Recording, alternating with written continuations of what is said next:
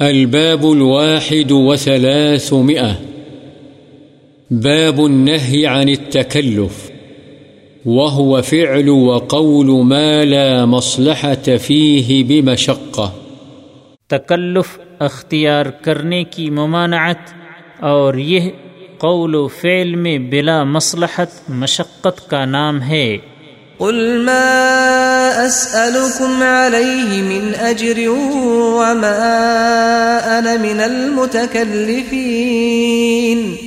اللہ تعالی نے فرمایا، اے پیغمبر، کہہ دے، میں تم سے اس پر یعنی اللہ کی طرف بلانے کی کوئی مزدوری نہیں مانگتا، اور نہ میں تکلف کرنے والوں میں سے ہوں۔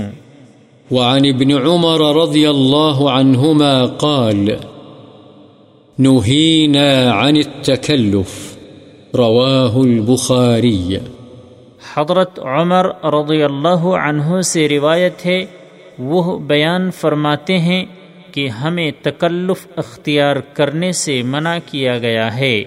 بخاری۔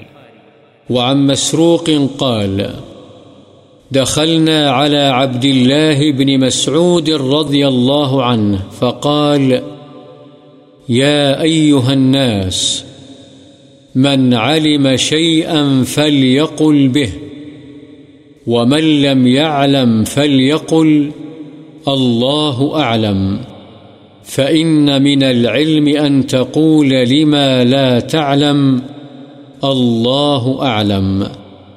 قال الله تعالى لنبيه صلى الله عليه وسلم، قل ما أسألكم عليه من أجر وما أنا من المتكلفين رواه البخاري حضرت مسروق تابعی بیان کرتے ہیں کہ ہم عبداللہ بن مسعود رضی اللہ عنہ کے پاس گئے تو انہوں نے فرمایا، اے لوگو، جس کو کسی بات کا علم ہو تو اسے بیان کرے، اور جسے کسی چیز کا علم نہ ہو تو وہاں کہہ دے، اللہ اعلم یعنی اللہ ہی بہتر جانتا ہے۔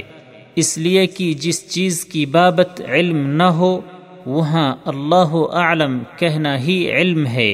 اللہ تعالی نے اپنے پیغمبر صلی اللہ علیہ وسلم سے فرمایا یعنی کہہ دے، میں تم سے اس پر کوئی اجرت نہیں مانگتا اور نہ میں تکلف کرنے والوں میں سے ہوں۔